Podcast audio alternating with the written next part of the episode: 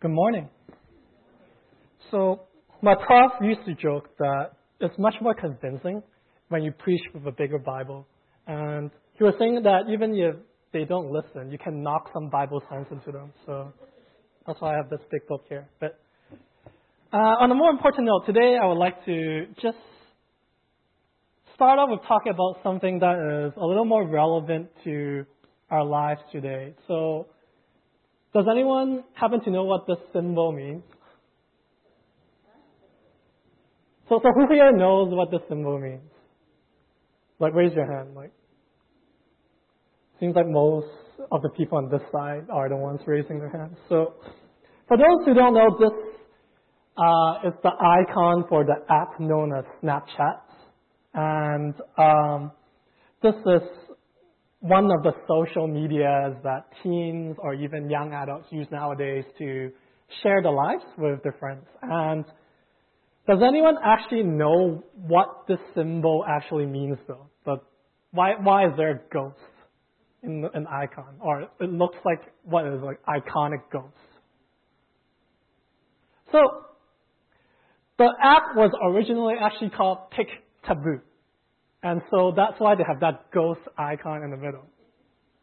But then over time, it got changed to call Snapchat. And then people actually don't even know why there's a ghost in the middle. They just know, oh, there's a Snapchat. And so, why am I talking about this? So, Snapchat is something that I use myself too, and I realized that over time, the more I use Snapchat, the more I realized that there are two major uses that people use, including myself, use Snapchat for. The first one is, is to rant. I realized that whenever something they find really angry about or something they find really annoying about, they would take a picture and show it to their friends. And then the amazing thing about Snapchat is it's supposed to not be stored on your phone. So once you send it to someone, it, it's supposed to be disappeared. But then some people end up taking screenshots of what other people sent. And, and, and so it's to protect their sense of privacy so they can say whatever they want without thinking of the consequences because it will be gone. And another use of Snapchat is to just kind of show other people about their lives, like the good things that happen to their lives. For example, anything from, oh, this is an amazing lunch that I had, or, oh, look at how, how, how, how the weather is so nice today, or like, oh, I, I get to spend time in the coffee shop doing nothing, whereas you suckers have to work or like study for the finals or something. So that's kind of what Snapchat tends to become when the more you use it, the more it serves those two purposes. But originally, Snapchat, when I was look, doing some research, there were two really common use. So the first use was actually for guys or girls to send dirty pictures to other people because they disappear right after. So, so there's no consequences. And when the creator made Snapchat, it was to send pictures, guys to send pictures without feeling like, oh, they made a mistake because the girls won't have a copy of it anymore. So, what does this have to do with today's passage about being salty and lit? So, we realize that a lot of times when we look at passages, especially the one we're looking at today, we, we take it of context. We don't really read it the way the original audience intend to receive the message. And sometimes we take it to the extremes and it ends up serving not the original purpose that Jesus intended when he taught us the message. And so, when we look at today's passage on Matthew 5, you realize that what we talk about being salt and light ends up being something completely different from what Jesus says. So on Matthew 5, verse 13 to 16, it says that you are the salt of the, of the earth. But if salt has lost its, salt, its taste, how shall its saltiness be restored? It is no longer good for anything except to be thrown out and trampled under people's feet. You are the light of the world. A city set on a hill cannot be hidden, nor do people light a lamp and put it under a basket, but on a stand. It gives light to all in the house. In the same way, let the light shine before others, so that they may see your good works and give glory to your Father who is in heaven. This is the word of the Lord. So recently, I also learned that young people have all these new terms, and it's like a trend. It's like it, it's becoming popular for for a brief period of time, and then it disappears. So the newest word I learned from the youth recently is the word trigger. Apparently, when I heard the word, I felt like like are you trigger as in a gun, like trying to shoot someone or something? And when I looked up the Urban Dictionary, which is the authoritative source for all these young people terms nowadays, it means to be to be agitated and to get angry about something. Or even yesterday, I learned there's this new term called woke. Like when when you call someone they're really woke, I was like, so are they sleepy and then they woke up or something? Or but it actually means that someone is attentive to the current events and affairs, uh, which is why this word had been really uh, popular the last couple of weeks with the American election. So back to the original passage here, we realize that if we don't understand the context of what salt and light means by Jesus, we'll lose sight of what exactly he's trying to say. So when he talked about salt of the earth, he's not talking about the idea. Oh, this is not working.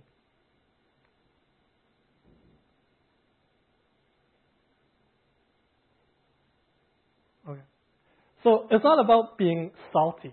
So the word salty, for those who don't know what it means, I actually learned it last summer, uh, and I heard the word a lot when I was um, joining this church team, church ultimate team, when we play sports with other teams and even church, other church teams.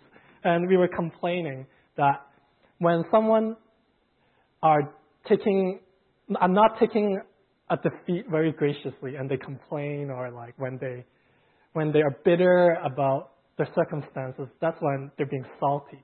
And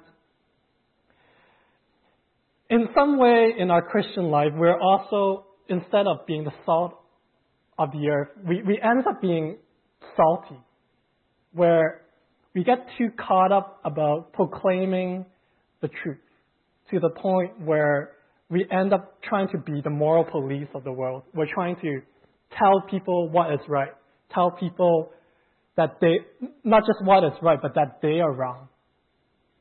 But when we look at Jesus' ministry, and, and we were actually talking about this in our fellowship yesterday, that how Jesus presents truth is not about being offensive. But instead, when he tells the truth, it is making people discomforting. So there is actually a fine line between being offensive and being discomforting. Whereas being offensive is about telling people they're wrong and to judge other people. But when someone is trying to tell the truth in a way that's discomforting, it's about telling them something that is true um, that maybe they don't feel good about themselves, but in the same time, it's not done in a way that puts down other people. So, what does Jesus mean then about being salt of the earth?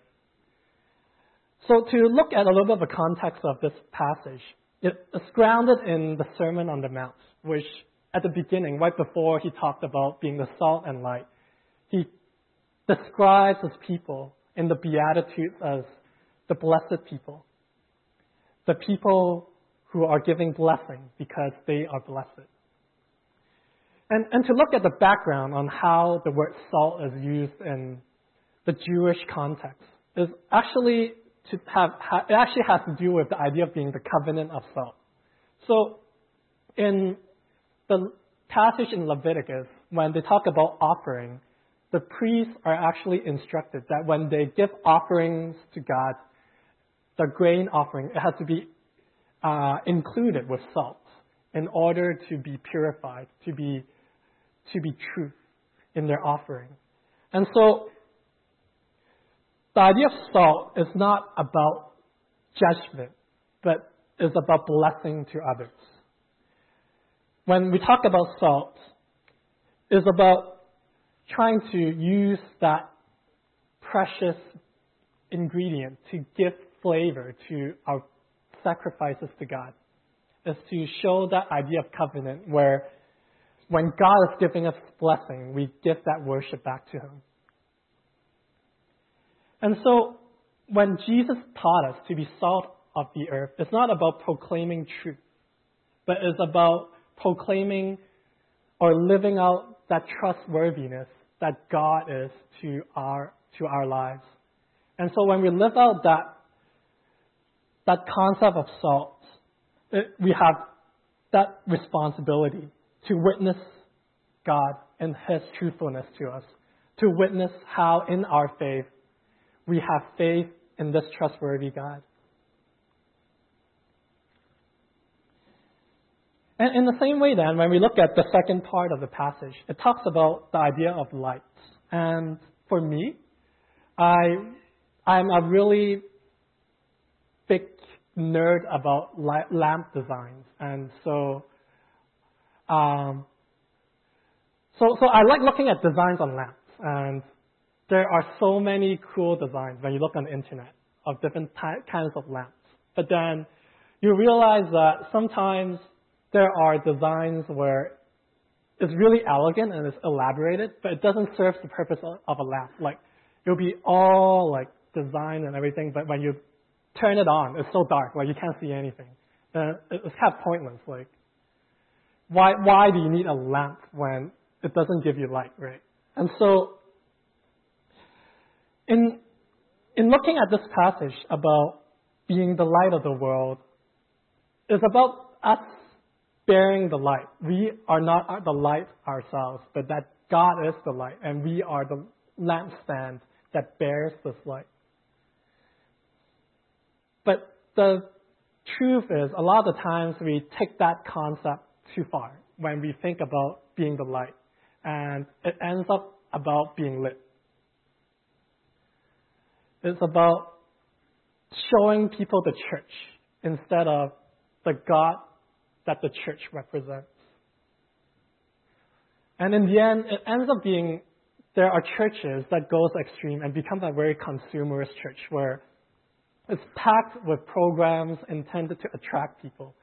Anywhere from senior care to hip hop praise jam to like mystic journey and everything. All these programs that they do in order just to cater to the different demands that consumer wants for their food.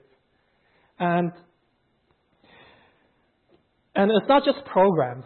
It's also about preaching messages that are catered to be relevant to, to the people who are not Christian.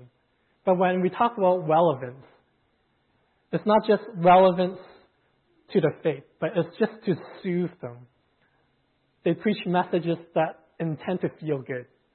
It's about, oh, if you if you believe in this God, you'll find joy. Or, or even to the extreme where you'll be rich if you follow Jesus. If you if you sow seeds into into into offering, then it will grow and you'll be rich and you'll be blessed.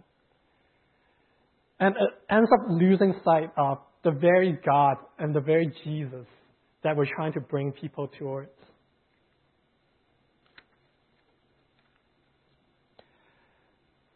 What good is the church, as what Jesus says, if it doesn't reveal the light inside of it?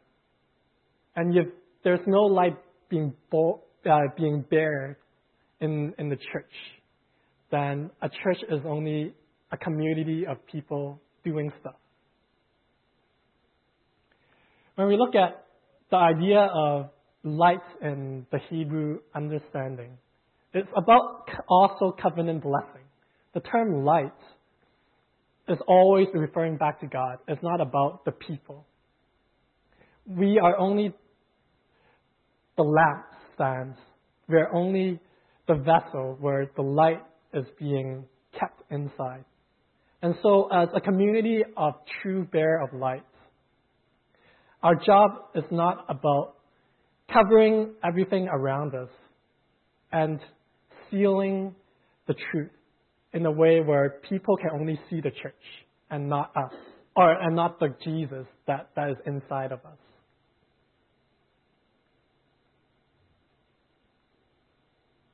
So, what does it mean then?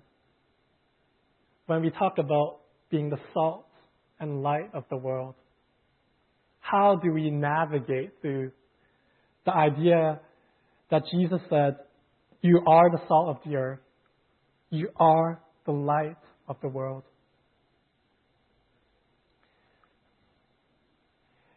What does it mean to be the salt and light in our schools? Does it mean we have to go and just share the gospel with our friends?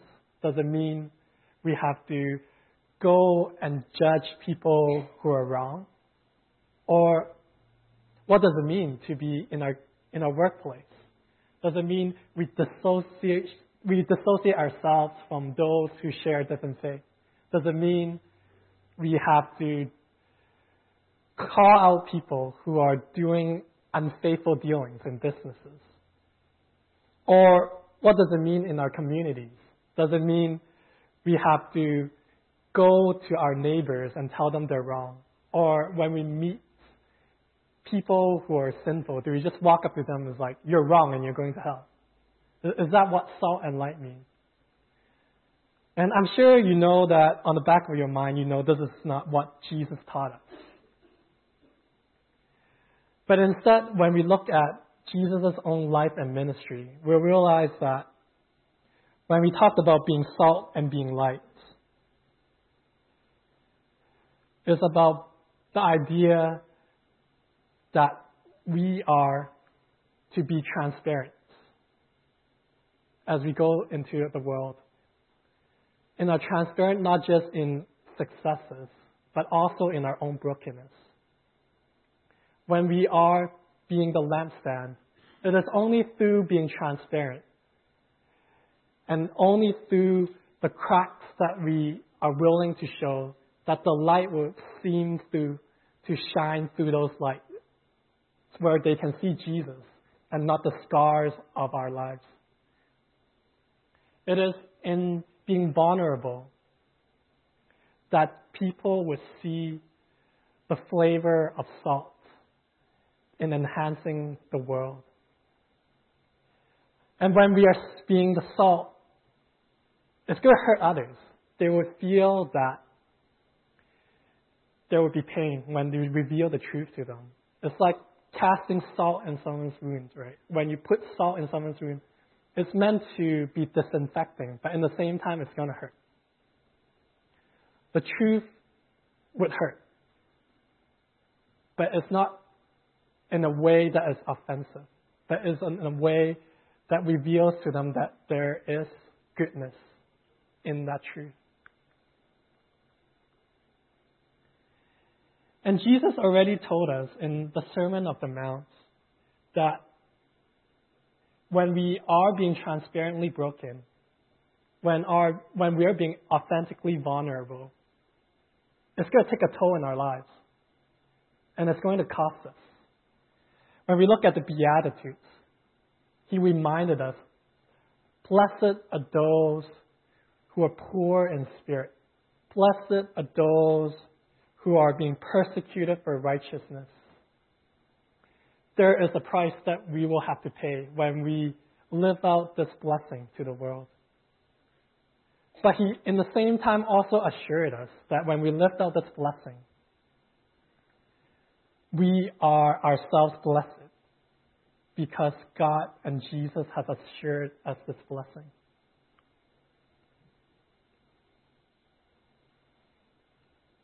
Being the salt and light is going to cost us. But God already paid the cost.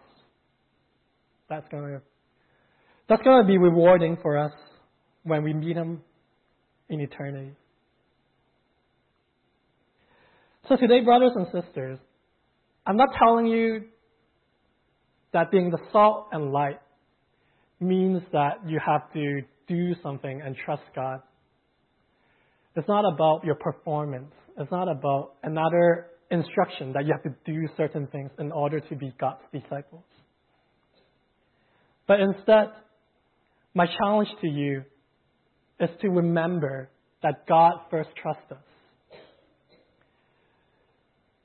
That we are able to reveal this trustworthiness of God to other people because we first experience that trust that God has because He first entrusted us with His Son in this world. That He is willing for His most precious Son the, to come into this world, to be rejected, to be scorned, to be ridiculed by those who don't believe them. In order for us to trust that He is good, He is faithful, He is love, and He is hope.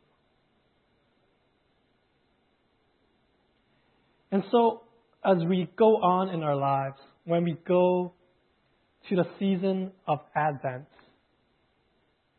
we need to remember, as we reflect on Christ coming to this world, what kind of salt and light he himself embodied when he came to this world.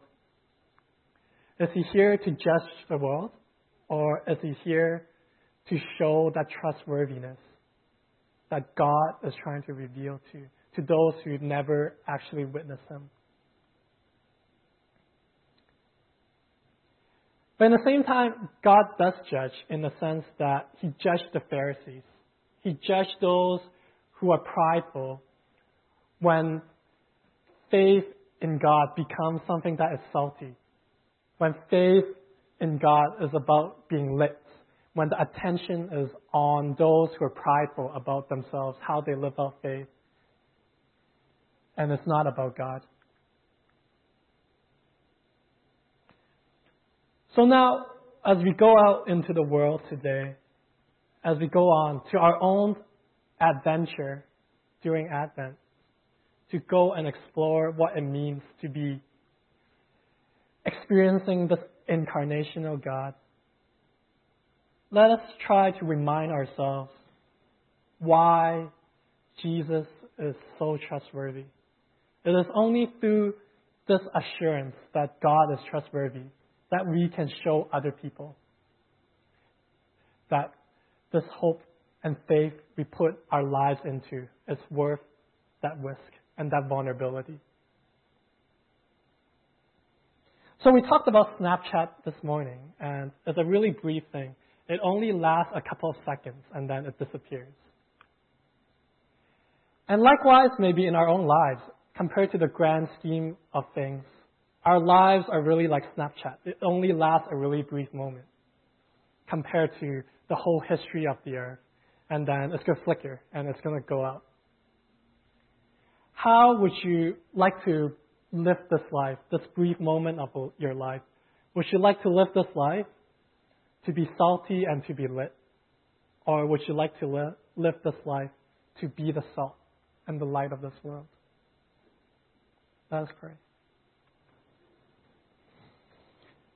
Father God, we thank you because you first come down onto this world, not for your own sake, but for our sake, to show us that this God is the trustworthy God that we can hold on to, to find hope, to find love, to find truth, and to find salvation, Lord. And Lord, as we go out to the world that, that is shattered and broken, let us take that courage that you have, you have shown us to be vulnerable in the way we deal with other people, in the way we, we might get hurt, but in the same time show truth to others. Let us be the light, Lord, that in, even in our brokenness, it's not about showing them about ourselves, but to show that truth and light that is inside of us. That in our own suffering, in our own um, disappointments, that we are able to cling on to you. So, Lord, may you give us the endurance, give us the perseverance in the season of Advent, that we don't fall, fall into the temptations of consumerism, don't fall into the temptations of being judgmental, but to be loving, gracious witness in the world today. Thank you, Lord. And in Christ's name we pray. Amen.